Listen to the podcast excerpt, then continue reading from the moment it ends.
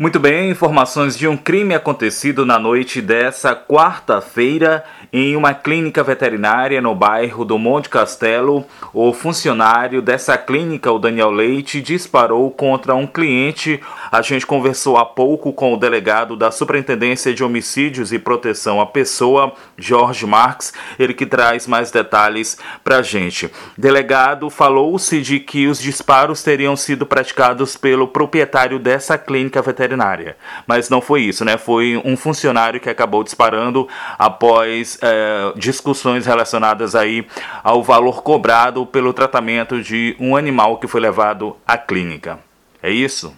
Não foi um dos proprietários da clínica que disparou, né? foi apenas um funcionário, um médico veterinário da clínica, que era um funcionário da clínica, que efetuou os disparos, né? Então não foi o, o, o proprietário. A gente tem que esclarecer isso, né? Houve uma discussão entre o médico veterinário e o cliente, por conta, primeiramente, do orçamento, né, que foi cobrado pelo, pelo serviço prestado de cuidados do, do, do animal doméstico, que era um gato. E essa discussão acabou evoluindo a um momento em que é, a vítima tentou filmar o médico veterinário, que seria o autor dos disparos, né?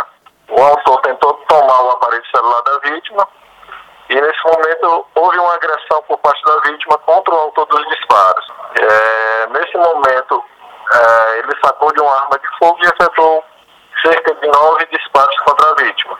É, disparos a curta distância, é, a maioria dos disparos atingiram os braços e cabeça da vítima.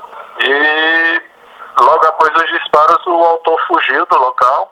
Ainda estamos à procura do mesmo e providenciando também as outras diligências que são necessárias oitivas de pessoas, de testemunhas, declarantes, também a juntada de perícias, né? Tudo isso vai ser feito durante o inquérito policial. Essas, então, as informações preliminares em relacionadas a esse crime? Essas são, de, de forma bem sucinta, são essas as informações. Essas, então, as informações. Adalberto, a gente volta ao estúdio.